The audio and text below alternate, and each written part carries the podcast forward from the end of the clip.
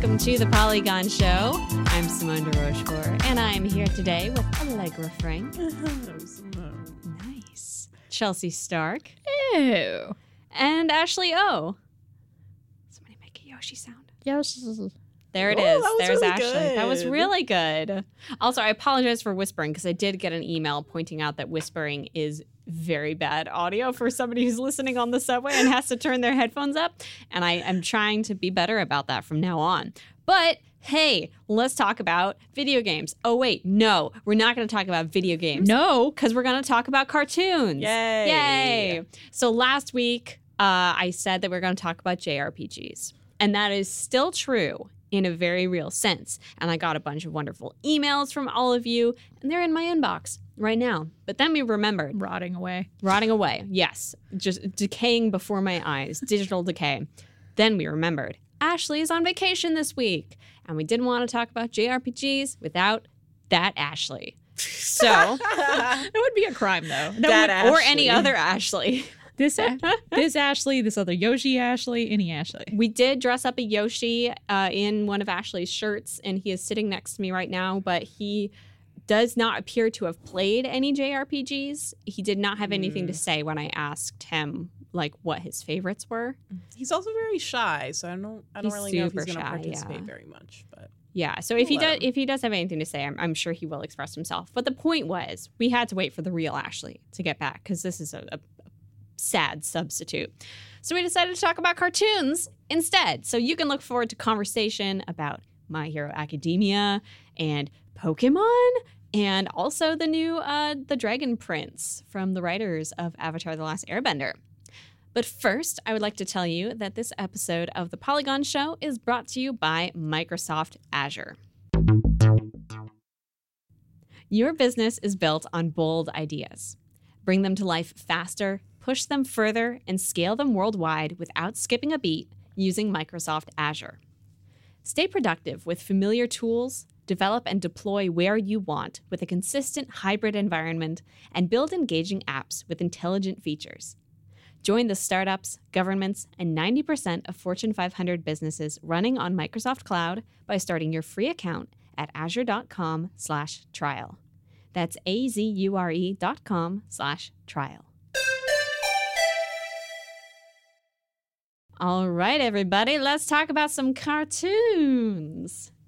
Chelsea, you have currently been enjoying the latest, greatest thing in shonen anime, My Hero Academia. Yeah, I've been binging it over the last couple weeks and am halfway through the third season. So went all the way from the beginning to the third season. nice. It's extremely good. I I kind of knew that a lot of people were interested in it and excited about it, and I think the the final person to recommend it to us was our former intern Palmer. That was was- the last straw. The last, well, it was just like the last person that I was like, okay, enough people have recommended it to me. I really want to watch this. I like shonen anime. I've already talked about liking Dragon Ball on this show, mm-hmm. so I was just like, this, yeah, I did it. It's very good. I'm I'm sorry that it took me this long. I feel like a recommendation to watch something weighs about a third as much as a recommendation not to watch something. Mm-hmm. 'Cause for every every person that's told me to watch My Hero Academia, I think there's like one person who's been like, you know, it's not that good. It doesn't really subvert as many shonen tropes as people say it does. And somehow for me that I whenever I think, ah, it's finally time for me to watch My Hero, I remember that one recommend that one like anti recommendation and I'm like, maybe not today. I feel like because there's so many shows out there, like if you have any excuse not to add one to your pile, right? Yes. So like even if it's just one person who like you barely even know and whose opinion doesn't really matter that much to you, it's like which doesn't apply to Colin because I, ex- I I expect I respect their opinion greatly, but but I totally agree. Yeah. yeah. But Chelsea, you are going to recommend it to us. I am. well, I will say the the one like overall blanket caveat is that the episodes are I think like 17 to 20 minutes long when you cut out the intro and like outro songs, which are very good. But still, so it's like very breezy, goes really fast. Mhm. You'll get through it very quickly. And it, that's like I know the like the hurdle of starting a thing is really hard, but Mhm. once you get into it, you'll be totally sucked in. I do think it does. I mean, yeah, we you just mentioned it, but I think it subverts a lot of this the tropes of the shonen like genre, which I I mean the biggest trope of that is like you have this hero that keeps getting stronger and keeps like overcoming their own limits. Like Goku is the big the biggest example, Naruto, but it's just like someone who's like always becoming better and like beating someone back. And you have that main character here, Izuku Midoriya, who is this just like kind of helpless nerd at the start who is like he should not be a hero like by mm-hmm. all stretches of the imagination and when he does overcome his limits he fucks himself up like really Yeah. badly. And that's kind of like the, the saying like hey you can't always be a magical superhero that always manages to do this. There are like a lot of consequences. And throughout the series people are warning him about these consequences and being like this is hurting you or this is hurting people you love. It's like physically tearing you apart. Just like and i think that's one of the really interesting things i like about it the um also the characters are all very emotional like Mm-hmm. midoriya's cries like every episode Hell yeah. which i guess is supposed to relate to me as a cancer but um but like You're learning about astrology. I am. I'm so proud of you. all because of you All because of you. Uh yeah, I I just like he uh he gets so emotional and I love it cuz he's such a sweet boy. And it kind of he forces everyone around him to get emotional too, even like the tough dumb character who's like really angry for no reason. It's just kind of nice. It's it's Mhm. sweet and reminder that it's not all just like whoa, we must be the most badass heroes. We Like, kind of touched on that last week, right? When we were talking about uh, emotions for male characters and how, like, Persona in Japanese games in general kind of do that a lot more. Mhm. Although I guess in in Western like TV shows, especially especially ones aimed at kids, there's a lot of time devoted to like learning how to explore and manage your emotions and express yourself. Um, but this is like a teen show, right? Yeah, it's a teen show, and he's a kid in high school, and and like starting high school and going through one just a lot of changes to his body as a normal teen, and also Is it a metaphor for puberty? a little bit. Okay, wh- and one of the things I find really the most interesting about this show, more than maybe other animes, is the world that's built is so fascinating. So it's basically like at this point, eighty percent of the human population has some quirk, some weird thing that has happened to them that they kind of all manifest themselves between like ages ten to thirteen Mm-hmm. and like the society that presents and also like the weird quirks that some people have are so interesting and strange and and like they've done a lot of really interesting world building so i spend a lot of time like thinking about like how would this world work it's really fascinating and cool and it also leads to so many cool side characters that Mm-hmm. are kind of unforgettable And I gather, like from from my cursory knowledge of the show, not all the quirks are superhero quirks. no not everyone i mean like most people are just normal citizens so they seem to be Mhm. have quirks that are just like oh i can see really far or Yeah. like but i can't i want to meet some like characters who are like my i don't know my nails grow really fast or something Ah. no i mean not really fast just like just something that's like okay this is kind of a strange thing but not like superhero worthy Yeah. It exists and it's called Uzumaki. what shit? What's that guy? Junji Ito. That- Yes. yes. Yeah. Uzumaki by Junji Ito. Ugh. i'm sorry to have I, that was not the kind of example i was leading to you know what i meant Nails grow fast, but in a cute way. in a cute way. I don't know. Uh, now I've I've- now I've led my I'm brain into body horror, and I don't want to go there. Ugh. But I mean, yeah, the the idea that like superheroes are actually public servants, they get a salary from the government. That's like really interesting, and they've built a lot of interesting ideas into it. So it's like if you act just boldly and go forth and try to like stop someone, and you don't have the authorization, it's illegal, and Yeah. that's like really interesting. I like that. Yeah. I want to watch it. I started watching it once when I was sad and sick or something. Um, so probably two days ago, but no, uh, it was like a while back, and I really liked it. I don't know why I didn't There- keep watching. It was so funny, is what I. The first few episodes are a little tough because he's like fully in like whiny baby stage. Yeah, I got to like episode four or something. I was like, it's starting to get really good, and then yeah. I don't know. Maybe it was that commitment fear thing. That's me with like- Shirobako, right? Like Yeah. a fucking perfect show that I, for some ungodly reason, haven't finished. Mhm. Yeah. Do you, are you familiar with Shirobako? I've heard about it. Ugh, for those of you who aren't familiar with it, it is an anime about I think four young women who are just getting started in the anime industry. There's like a voice actress, um, I think a writer or an illustrator, and a producer, and they're all just kind of going through this millennial malaise, working in an industry that creates the things that they love but like going through the growing pains of like okay but this is a day job and they're annoying people and it's hard work Mm. and we're depressed and we're you know just trying to find ourselves as adults it, it's it's so good i haven't finished it. Also, extremely relatable for us. Yeah. exactly So yeah. that feel, the, maybe that makes it a little harder to watch because you're like, oh god. i didn't work at polygon when i started watching it though Oh. I was at Pixelkin. Um, I think we were trying to use it as motivation. It was like, okay, if we write a thousand words or something, then we get to watch an episode of Shirobako, which was a bad fucking idea. I should have just marathon the show. Um, Because you never wrote a thousand words. All right, well, you we- wrote a hundred words and left after nine days. rude.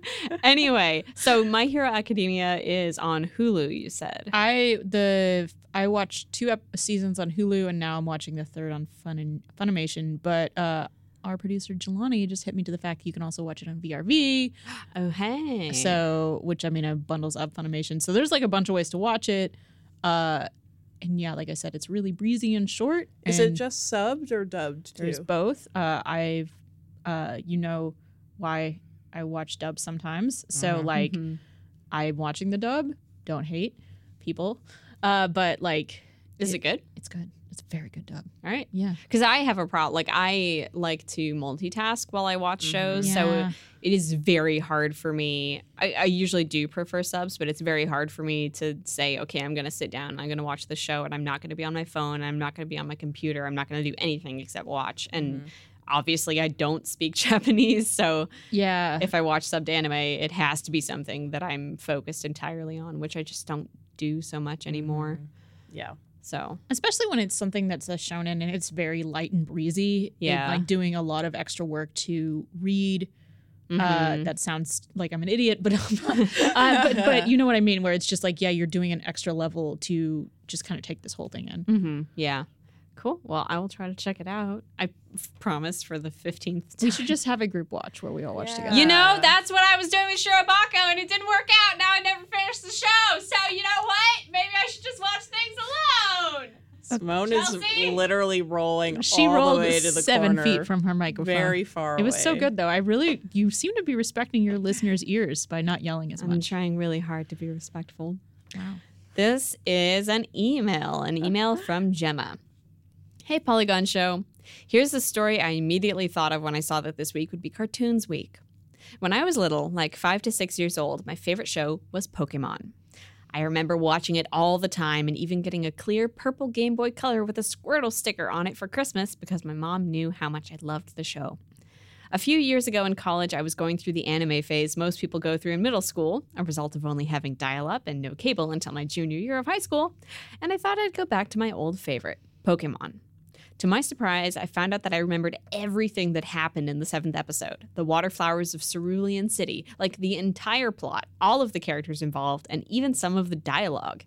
But it was only that episode. I remembered some things about other episodes, but only for the Cerulean City one did I remember everything. It's weird what our brains decide to hold on to through the years. Gemma. What a wonderful and a timely email because Allegra is rewatching the Pokemon anime right now. And I would like I would actually like to quick note to Gemma. Um, don't worry, the anime phase does not go away. Sometimes it starts in middle school and then it goes away, and then it comes back in college. Um, and then it goes away again, but then it comes back again. Fun when you are in your mid 20s. It just it just it just doesn't go away. It just keeps coming back and you just can't escape it. So Allegra. Tell us about Pokemon. Um. So. Digital monsters. Oh my God. Wow. I know, I know. That, That was, was like a- blasphemous. I That know. was literally violence. Um, literal violence. So, Welcome to hell. uh, Pokemon obviously is really big in my life. Um, and when I was growing up, I also loved the anime a lot. Um, and Twitch recently was doing one of its, you know, marathons that it does on Twitch Presents, and Mhm. so did the entirety. I think it's, it must still be going on the entirety of Pokemon from the very beginning. And I tuned in like a couple days after it started, so it was still in the first season. So I was just kind of like, wait, this is not even bad. And I like would have it on like while I was working, and then sometimes I would like switch tabs after I finished like editing, and then I would just like turn the sound back on. I was like, this is a very funny and charming show. Wait, you Uh, really? You're telling me, huge Pokemon nerd Allegra Frank, that you hadn't watched the anime at all since? since since uh probably high school. I, I'm s- I am shocked too because I feel like this would be one of your like I was lying on the floor and I was sad and the Pokemon anime was playing all night long things. Yeah. yeah, I mean, definitely that's happened. You just watched that Charmander episode over and over. No, we don't talk about that one. It's too sad. Uh, no, definitely. I like still found it kind of comforting, but then I like got older and I was like, okay, this is actually a pretty crappy show. I like Neon Genesis Evangelion now. That's real anime. Fucking edge lord. Evangelion's actually really good. It is, Do but- not start with me right now. Anyway, but also I like Serial Experiments Lain. Yeah, I'm watching that one too. So- Fuck. Yeah, yeah. oh my god! But then I watched um, Satoshi Kon's Paranoid, and I knew better. Fuck, that was Um, my middle school show that I loved because I was a little asshole. I, these are all good shows. it was a good show. These are all reads as well. but I liked it because I was fake deep. Yes. Ah. um, but really, it's just that I was like, I love Digimon too, and I was pretty much like, yo, Pokemon's a good game, Digimon's a good show. And so I was like, okay, gotta Mm. stick to that dichotomy, screw Pokemon. Um, but then, yeah, I started rewatching it very recently, and sometimes, like, I have to write something that will, like, require me to go find a screen grab or something, like maybe just of a single specific Pokemon, and then I'll start watching, like, the episode a little bit, Mhm. like, oh yeah, this is cute. But really, it was the Twitch marathon, and I was like, this is a good ass show. They are good friends. There is character building. There is world building. There is a plot that is very good. So, um, but the reason I really, really am like into it right now is we have Pokegon coming up. Just a little teaser. Uh, Yeah. We're gonna have a little Pokemon theme week on Polygon yeah. very shortly, um, which I'm basically kind of running because Pokemon. And we have one story that's like the top best episodes of the Pokemon anime. And it was surprising me how much I remembered them so well. Not to Gemma's level of like every single part, but like this list, I was like, oh yeah, there's that one scene. Oh, there's that one line. Oh, I remember this one character was in this episode. And it just like brought all the good memories of the show flooding back.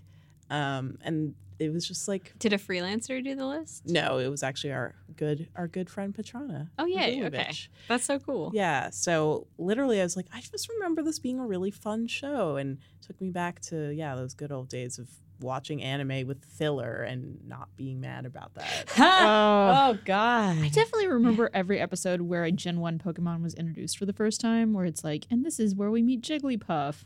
Yeah. Oh yeah. Those are always fun. Yeah. I Where they're like Farfetch'd or something. Like those are, yeah, I remember those very specifically. Mhm. I mean, they had a lot of material to work with there because you're introducing like what 150 Pokemon. Yeah. And they've all got problems that you need to help them with. they do. I do Sometimes say- they are your problem. Yeah. Yes. Okay. I have to say, one my one qualm is Pikachu and Ash have a really fucked up codependent relationship. It's mostly Ash's fault. But the most recent episode I watched was um, when he fights Lieutenant Surge, the electric gym leader. And Lieutenant Surge has one Pokemon, Raichu. His Raichu's amazing. He like will mouth what Lieutenant Surge is saying and they both wag their fingers and sing. It's really Uh, cute. You want But- to talk about codependence? it's really amazing. But then, so he's like, okay, Ash, like ready to battle. And then Ash is just like, okay, go Pikachu. Why would you send a Pikachu up against a Raichu? Why would you send another electric Pokemon up against a Raichu? And then, of course, Pikachu freaking dies. I was so mad. It's like, Why? are you stupid? Way to spoil it. He's never played a Pokemon game before. He doesn't know. know. I mean, he is stupid. He's ten. that's not how it ends. Don't worry, no real spoilers. But Can, is it conceivable that a Pikachu could be stronger than a Raichu if the Pikachu trained really hard? yes, Well, didn't Pi- this Pikachu particularly refuse to evolve? Yes. That was a whole plot point where he They Oh, had the yes. Thunderstone and everything, but he didn't want to evolve because he's remember Ash's way too Pikachu. much about this show. Yeah. The thing about Pikachu is he's a little freaking damn ass binch, and I love him. He real cute, but he a freaking damn ass binch. So just saying, Ash is way too freaking indulgent of this Pikachu. But other than that, it's a wonderful show. this email is from Steven. Howdy, Polygon Show. As a kid, I was a huge fan of the Toon Disney show The Weekenders because the main character was a child of divorced parents, and it was nice being able to relate to that experience on TV. The reason my voice did that thing is because I was like pumping my hand as a Divorced child of parents. We're all childs of childs. Childs, we're, We're all childs. We're all children of Woo! divorced, divorced parents here. That's very Inside, nice. we're all children of divorced parents. Recently, a few a few clips of the show went around on Tumblr, and I was surprised at how the writing was so sharp and how it holds up 15 years later. It combines witty humor above the level I usually expect for a children's cartoon, while still tackling issues early adolescent kids face that aren't explored in many other shows. For example, media impact on self image, cha- challenging gender roles, and non traditional family dynamics. I'm glad I got to experience it as a kid and really enjoy picking up on more of that sharp wit, cultural references, and societal commentary in it now that probably went way over my head as a seven year old. Are there any cartoons that y'all have rewatched as an adult that you found new appreciation for since watching as a kid? Always living for the weekend, Stephen. Oh my god. Allegra's, you want to do you want to talk about the Weekenders a bit since clearly you you have some feelings? Yeah, I've never seen this show, and I really want to oh hear more Oh my about it. god. The Weekenders is so good, you guys. Jelani's freaking out in there too. It is such a good show, and I totally Steven, yes. Hold I, up, I've also seen this show and loved this it show. was so good. It was so funny. And it was one of those shows where like, yeah, I watched it when it was on and I was little. And then it was in reruns on like Toon Disney when I was in middle school or Mhm. early high school, like maybe 13. And I was like, this is still so freaking funny. Like it's Mhm. just such a really funny, well-written show. The characters are so well developed. Like Tino, he's the main character with the divorced parents. Like his relationship with his mom is just so genuine, but like still quirky, cartoony. But Mhm. it, it really does like everything feels so honest and sincere and it's never like telegraphing like, oh, now he's gonna be sad today because his dad doesn't live with him. Like, no, it's just like, you know, these people have been existing and this is just their realities. Like she just has a lot of brothers and he's just really, really into shoes. And he has and he We've all know, been there. has divorced parents and then she has immigrant parents like that's just their lives and it's just so fun and so smart and everyone is like witty without it being like winking or precocious ugh that's a wonderful show Ugh. how do you I- even watch that anymore i don't know I'm gonna find out. yeah I wish I I know I wish that I don't think I think this came out after I was now that I'm old. I'm I don't know how to say that. Uh but yeah, I'm sad that I didn't see this because it sounds like it would have been my jam. i It'll- think you would still like it it's really All good. right, let's go watch it. It looks like, and don't tell anyone, but some people may have uploaded full episodes to YouTube. I, I can't watch them right now, obviously, because I'm recording this podcast for you So hold guys. your computer up so to the mic. yeah, just play it. The- The rest of this episode will be devoted to me playing an episode of The Weekenders on YouTube Through But a no. microphone. It'll be fine. shows that hold the hell up. Uh, I, as a kid, found a weird ass show on the Disney Channel called Fillmore. yeah Yes, which I have probably talked about before because it's the greatest show of all time. Essentially, it was about the safety patrol in a middle school called X Middle School. And the safety patrol was basically they would be hall monitors in real life, but in the show, the safety patrol was like detectives. And the whole show is a parody of film noir and crime stories, basically, where these middle school safety patrollers are investigating crimes that have clear analogs to like money laundering, gambling, drug dealing, except instead it's like uh, they're selling illegal candy, like candy that they stole from a vending machine, and they have to catch the like kingpin of the candy smuggling ring. It is so good. It's so good. Whoa. I want to, I absolutely, this sounds amazing. It's It really is good. incredible. And see, I'm not sure. Like, I loved it as a kid. Um, I can't remember what exactly I loved about it because when I went back and watched it as an adult, I was like, holy shit, I didn't get any of this as a kid because I hadn't read frickin' Raymond Chandler when I was 12 and now I have. And I'm like, oh my God. The first episode is literally play by play.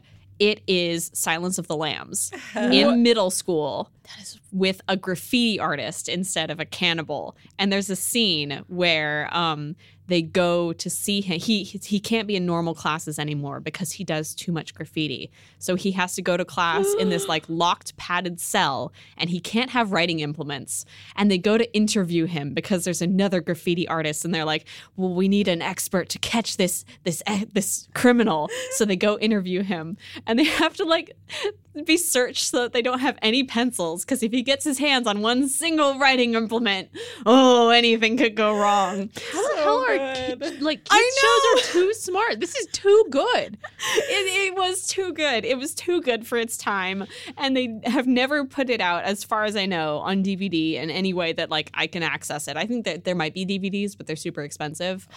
Um, it's a it's a freaking perfect show, and everyone should watch it. I'm gonna. I want to find this also probably on YouTube. This sounds amazing. Yeah, it, It's it might really not be on. YouTube, but it was on certain websites. Oh, okay. Perhaps websites with names like watchcartoononline.com Oh, and configurations thereof. So it's out there. all right. I, no, I absolutely. This sounds like very smart. I think my I have a bunch of answers for this, but Tell me. uh, the critic is actually a really good one because that was on on Comedy Central when Comedy Central was really bad, but had a lot of stuff going on. It was a, a Fox cartoon that was syndicated on Comedy Central, starring Jon Lovitz of all people. I know. Wait, can I just say I was talking to my dad? This is so tangential, but it's about Jon Lovitz. I was talking to my dad about Ronan Farrow because I was looking up Ronan Farrow because he's beautiful. I'm like, why not? And I saw that he's been dating Jon Lovett, who was Obama's like comedy like joke writer, which was a thing. Oh, And, And you I told my dad, I was like, hey, did you know that Ronan Farrow's like dating Jon Lovett? And my dad was like, ew. I was like, what do you mean, ew? And he was like, Jon Lovitz? Oh no. so scandalized. Anyway, please continue.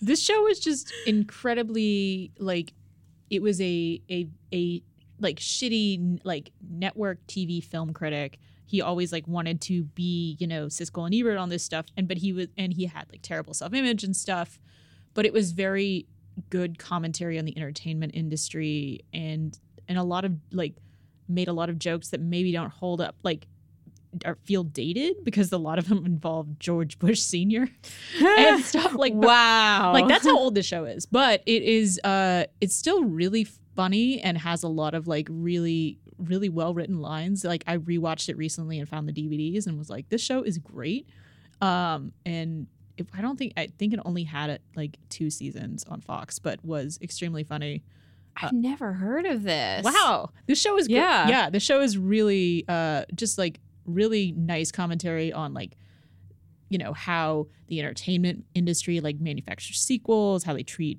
hollywood stars just like lots of stuff like that but also like you know jokes about farts as well because it's a cartoon You That's- gotta have them. That's the kind Gotta- of show like I've always meant to watch because it's by um two of the best showrunners from The Simpsons. yes They that left to do it, right? Mhm. And um, also the main character guest stars in a really good episode of The Simpsons with Stars Burns. that's such a good episode yeah, so I always was like, okay, there's really no reason why I shouldn't watch this show, except you said you have the DVD. i do i will loan you the DVD. Yeah, because I never was able to find it ever, so This I've never seen it. Yeah, this is one of those things where I'm like, I used to buy more DVD box sets of random things, and then I stopped because people don't do that anymore. Mhm. And now I'm like, I should. I I had the urge to purge them, and now I'm like, I should not because there are definitely things that just continue to disappear Yeah. from streaming services. Yeah. are some things that are cult enough that you have to hang on to them like they're your life. My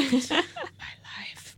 Well, we're going to get back to more cartoons and emails in just a moment. But first, we're going to have a brief advertiser segment from Microsoft Azure. So stay tuned to hear about the smart and surprising ways that Azure is using machine learning across industries.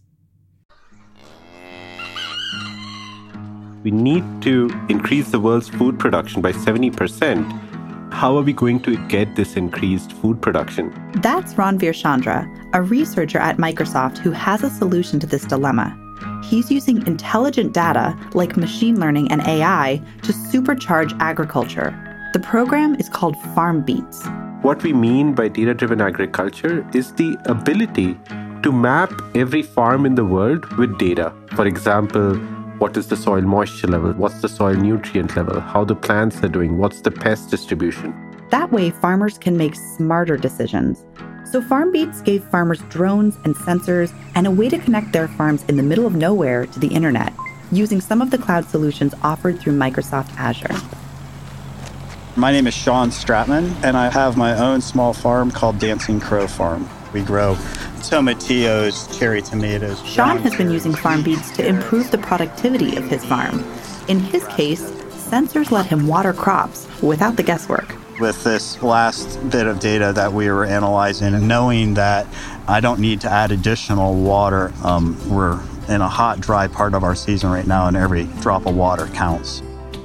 Farmers essentially will be able to map what their land is, understand what's going on above the soil and under the soil, with the roots and with their crops, and take a decision all the way from seeding to harvest based on data. Imagine a world where everyone can achieve more by making the smartest decision possible. Learn more about intelligent data with Azure. Start free at azure.com slash trial, A Z U R E dot com slash trial.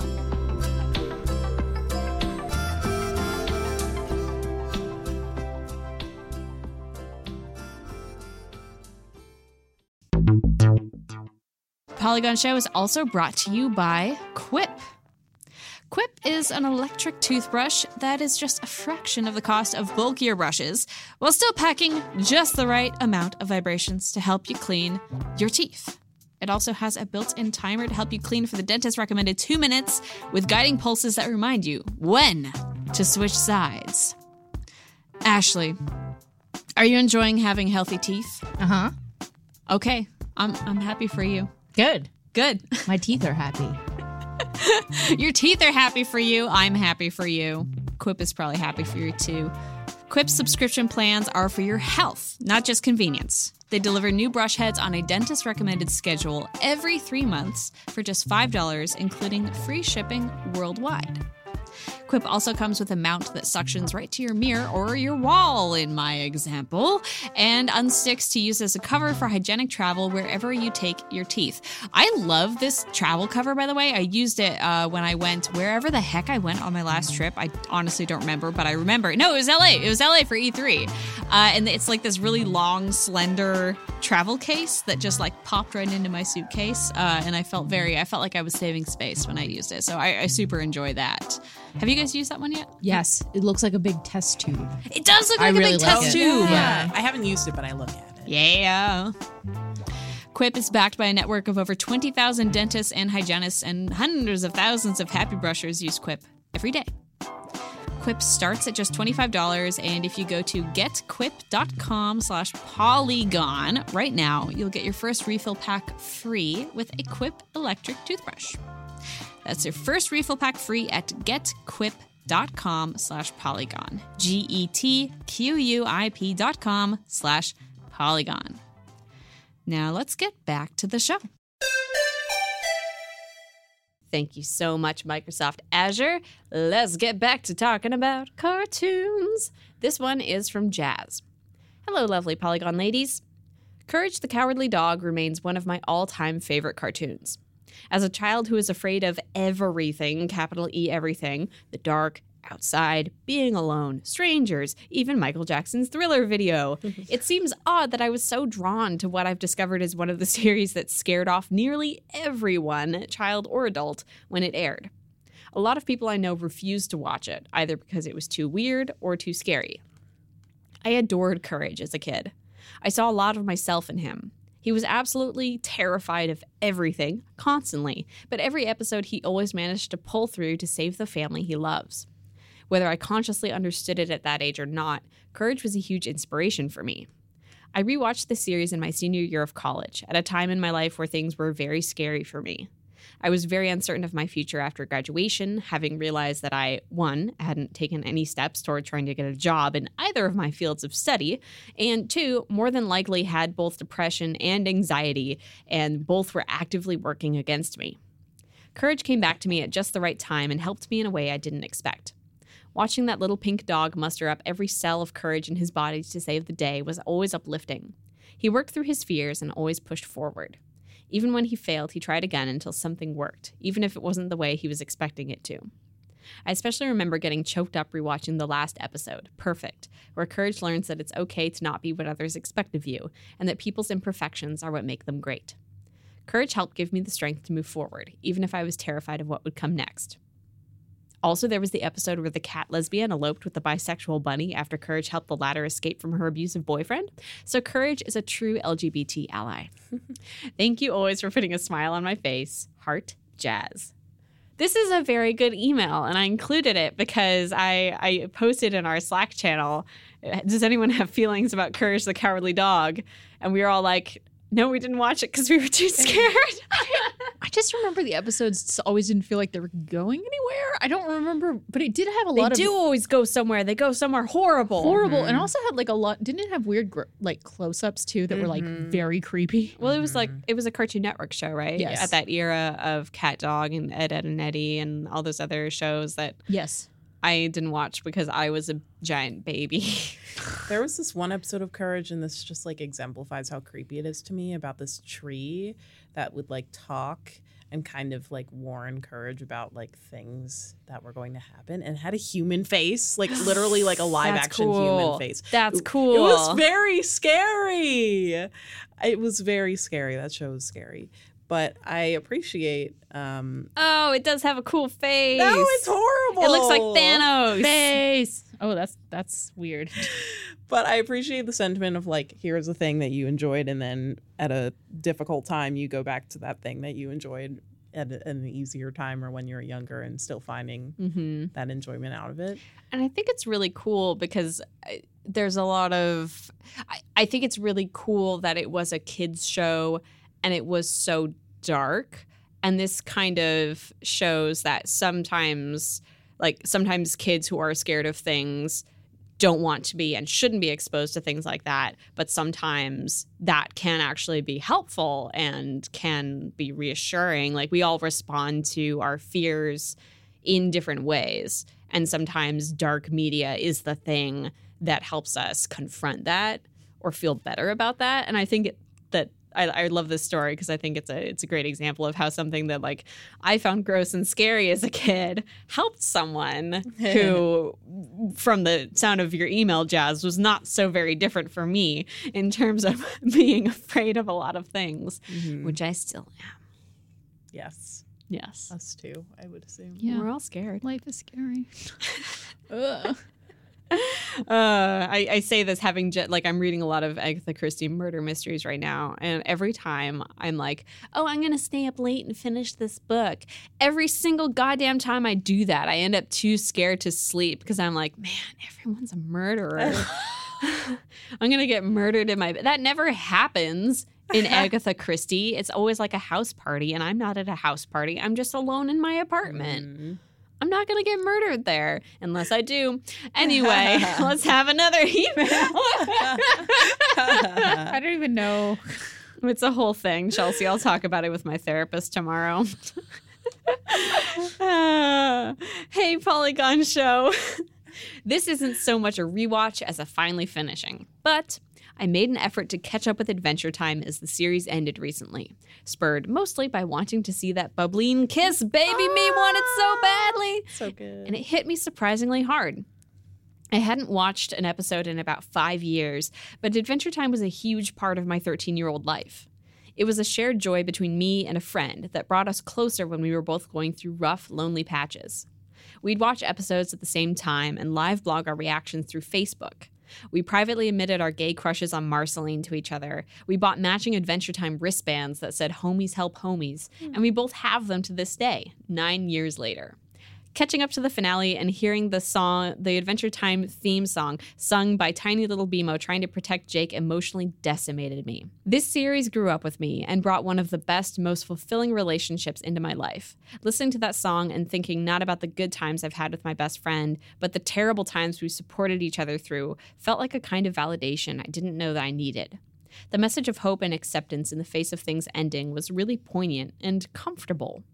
It packed the emotional punches that I prepared myself for and left me crying, but in that good, sexy, cathartic way. it was a good ending befitting of a good series, and I couldn't have wished for a better ending. Snarto from the UK. Thank you so much. I, I, I am also super excited about Bubbline So for one, good. even though I have not finished the Adventure Time series yet. But I, I, I feel like, and I'm, I'm not going to say anything else about the finale. I feel like we all know that Bubbline becomes Yes. canon in it, and I'm going to treat that as not a spoiler because it's been literally all over the internet, um, including Polygon.com, including. Polygon.com. Thank you. That it's another series that I really, really want to catch up on. Yeah, and I love the way that it's like also a dark and creepy show, right? it's it's man there's so much like weird subtext about the world that, that they live in and you're just like what is going on here it's it's very subversive it like looks so bubbly and sweet and is not i think i've only watched the first four seasons though so i'm Mhm. also way behind Yeah, that was one of those shows that I tried to like keep up with very diligently. That and Steven Universe. And then when you fall off on things like that, especially when they air like the 22 minute holes in like 11 minute halves every Mm. week. So then it just feels like you have more episodes to watch. It goes, know? yeah. It's just like, okay, you missed one week and then suddenly you come back and it's like, I have 14 episodes to catch up on all also- of a sudden. it doesn't feel like they're on a regular schedule so Yeah, it's hard not. to be like yep i'm on top of this show Yeah. you can never be on top. It makes me wonder Uh, because as a kid, of course, I never tracked like the airing of seasons of cartoons. I just watched them when they were on, and I knew when they were on. It makes me wonder, like, if they were always like this, or if they were like like the Steven Universe model of dropping a shit ton of new episodes on what feels to me as a viewer like a totally random schedule.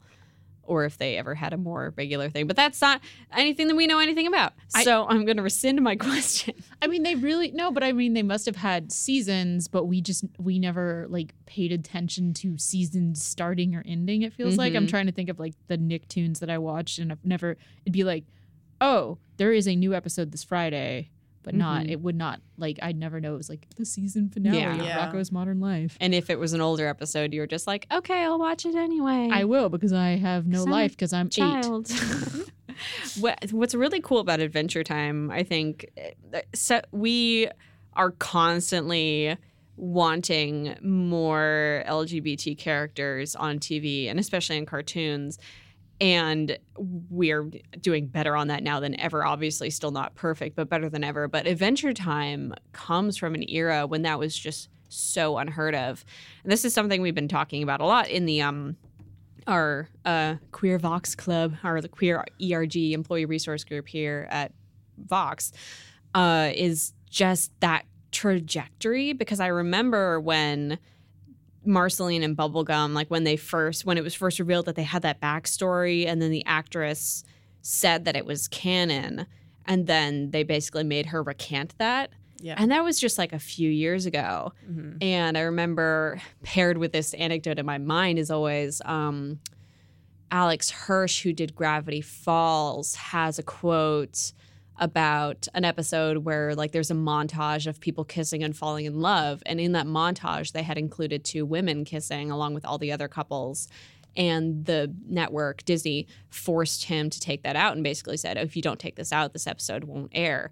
And again that was like three four years ago. So the fact that we now like in the adventure time finale and in steven universe have so many queer couples and in voltron too like it is incredible how fast things have moved and it makes me so so happy to I guess have that closure for Marceline and Bubblegum especially because that's like the OG like Adventure Time is where these create like that's where Rebecca Sugar comes from. That's where so many of these creators come from. It was the first of a generation of like new weird cartoons.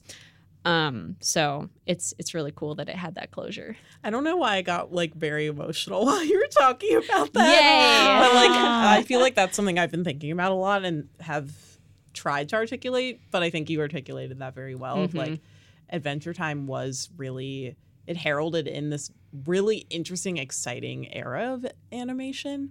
And I interviewed um, the executive producer Adam Muto like right before the finale aired. Um, and I brought up that point, and I was like, you know, Adventure Time really was influential on a lot of these shows, and especially with the LGBT representation, like Marceline Bubblegum very explicitly, you know, Yeah. um, are queer. And you know how how do you feel about having been sort of the vanguard there? And he was very much like dismissive. He was like, I don't know, it's not a huge deal. Like it, Rebecca Sugar and Steven Universe really took care of that. But as you said exactly, like Rebecca Mhm. Sugar came from Adventure Time, and Adventure Time very slowly was able to push open that door when things like Mhm. Gravity Falls weren't able to. And I remember like um Clarence, I think it was on Cartoon Network. yeah, yeah. Do you remember that when they had the two guys? Yeah, I think like, like, one of the kids has gay dads. yeah, and so that was like a watershed moment. I remember there were like so many news articles about that, and that was also only a couple years ago.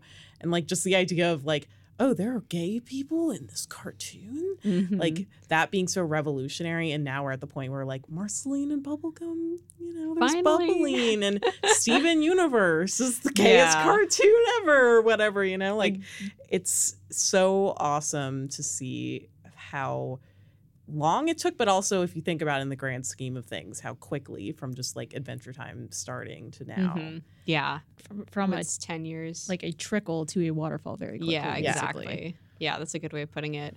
I, I think it's it's also a great example of like when we when we get frustrated and angry that change isn't happening faster.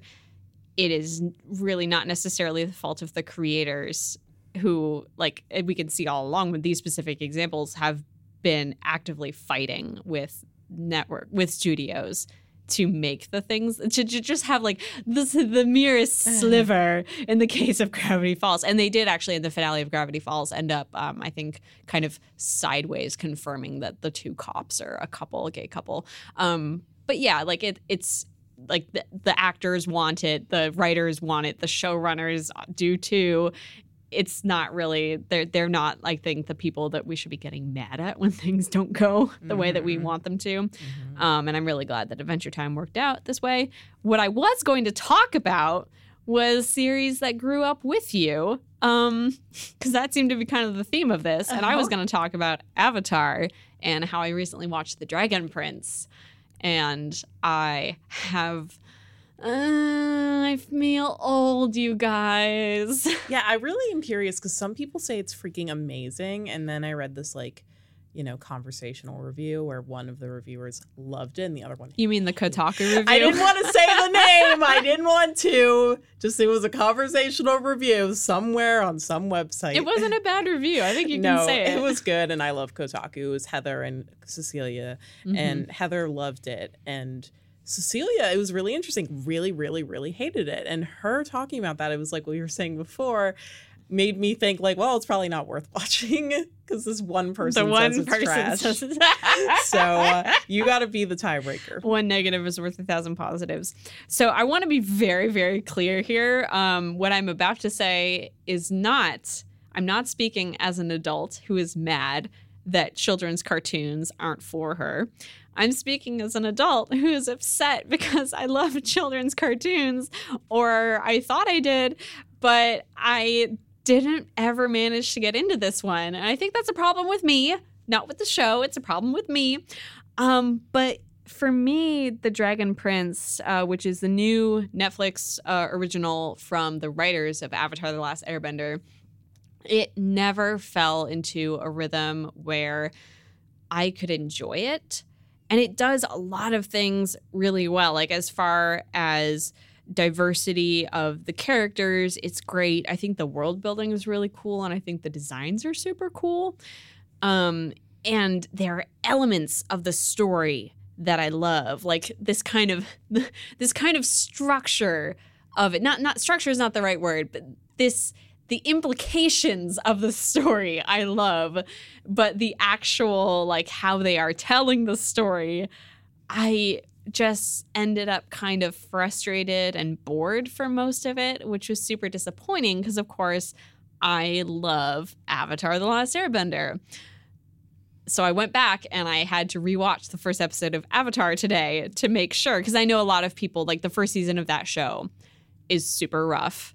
So people say I haven't watched it in a few years. So I was like, okay, is it as rough as people are saying it was? People are saying like just wait, give the Dragon chance, Dragon Prince a chance, wait for it to like mature, which I agree. But I did go back and I watched the first episode of Avatar today, and whether it's nostalgia or whether it's writing, I really liked the first episode of Avatar.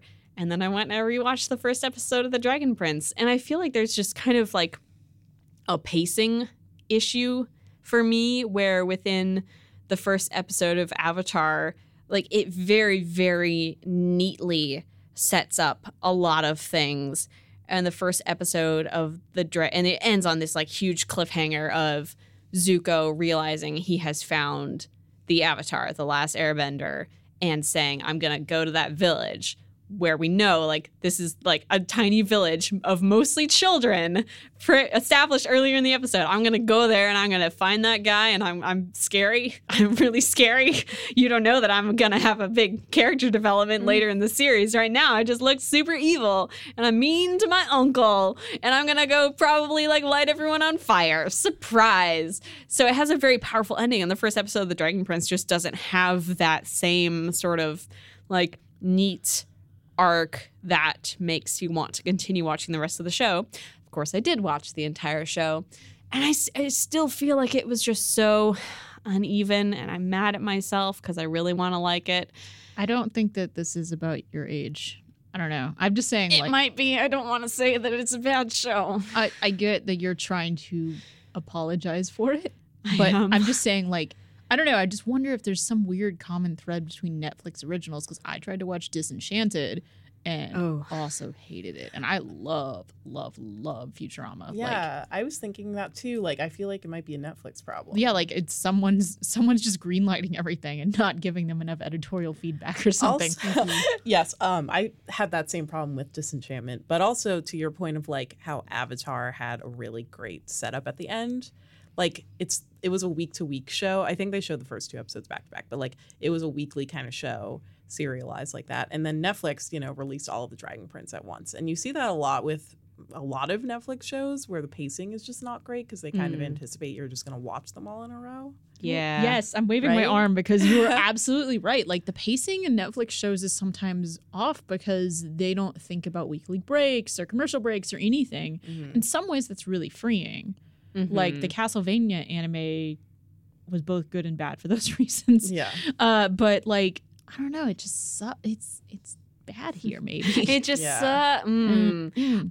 I, I, think somebody else pointed out. I, I think this might have been Cecilia and Heather actually in their uh, review that the first season is only something like nine episodes which is something like half of what a regular season of a cartoon would be. So they they cover a lot of ground in those nine episodes, and they're doing a lot of work to sort of lay out the story for you. But yeah, I don't know. I'm curious to hear uh, listeners' uh, thoughts on the Dragon Prince because it was I, I I know a lot of people who just loved it, and it did not manage to get to get me, unfortunately, in its nine episode first season run. also, I fucking hate the animation. I'm sorry. It's that's really unrelated though. That's that's fine though. It's ugly as hell. Honestly, that's like one of the most important things to me. I uh I mean I just think that we're in this weird age of media though, mm-hmm. right? Where clearly like the old formats are dead are dying and that's in some ways fine, but like we haven't figured out the new ones entirely to how mm-hmm. to make mm-hmm. things flow through them. Yeah.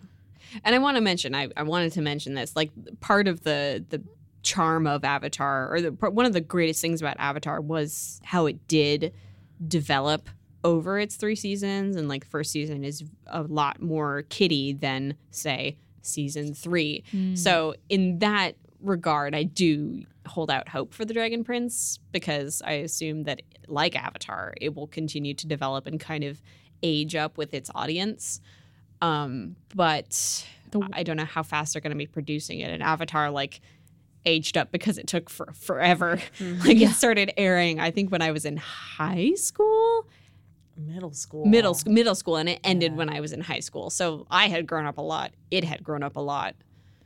This is, I mean, also weird is that we will never know how many people watched it on Netflix. So we'll never know True. how well it's doing. And that, like, that's kind of a weird thing where it's like we have no idea what metric for success a show needs to have Mhm. for Netflix to renew it. So, like, what if the show's in jeopardy or what if it's doing fine? We don't know. Yeah. Well, let us know your thoughts on all the cartoons. Uh, if you email polygonshow at polygon.com, we will see your thoughts and maybe we'll read them. So, one thing I proposed to you guys uh, as we were planning this episode, because we got so many emails. Um, I, I know I only read four of them, but I have a ton in reserve. I would love for this to be like a bi monthly thing where we just do a cartoon episode because it, it feels like a good palate cleanser to me. So ma- I can talk about cartoons I for a whole I- podcast. Apparently, Yeah, apparently we, love can. cartoons. And also, I like that there's enough get like gap knowledge where because I'm a little older than y'all, I know cartoons You know that you things. No, I, that wasn't what I was saying. I was saying I've seen stuff that you haven't seen, and you guys have seen stuff I haven't seen, and so that we can Mhm. both talk about different things. Yeah. And when Ashley's back, Ashley will have seen other things that we none of us have seen. It's very exciting. So if you guys are into that, let us know. Um, I'm very into it, so I hope that you are too. Uh, again, email polygonshow at polygon.com. Next week will be the JRPG episode for real. I thought it was Pokemon. No, next no, week it's Po- Pokemon. Next Sorry. Next week is Pokemon. Pokemon's a JRPG. True. so I am holding your JRPG emails safe in a vault where no one can steal them. But in the meantime, as Allegra said earlier, it's Pokegon Week on Polygon.com. We'll be publishing a ton of stuff about Pokemon all week long, and this podcast will also be about Pokemon. So email, email us your best Pokemon stories, and we'll be bringing our best Pokemon stories as well to Polygon Show at polygon.com. I whispered, oh no, ah, I'm sorry. okay. Thank you so much, everyone, for listening. If you liked the show, please give it a rating and a review on Apple Podcasts, like all your cool friends are doing. They told me about it. They told me that they were reviewing the show on Apple Podcasts. Um, your your coolest friends that you admire the most told me that. So you know you want to be like them. Um, let them know. Cool. Okay. Thank you so much, everyone. This has been the Polygon Show.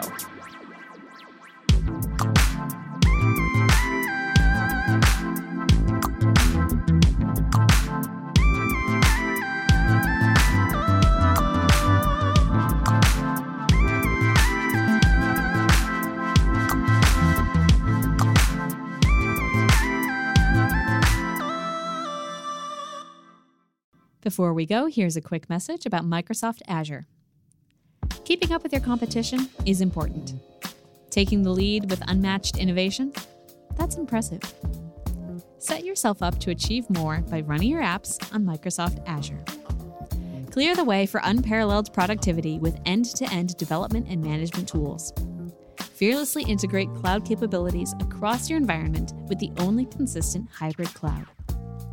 Build the next generation of smart apps, discover transformative insights through artificial intelligence and real time data, and scale across more global regions than you'll get from any other cloud provider. Microsoft believes every business and every organization, small and large, old and new, has something to gain by reaching beyond the limits of an on premises data center. That's why Azure is the cloud for all. What will you achieve when you come to the cloud? Start experimenting and find out. Get started with a free account and 12 months of intelligent services at azure.com slash trial. That's A-Z-U-R-E dot com slash trial.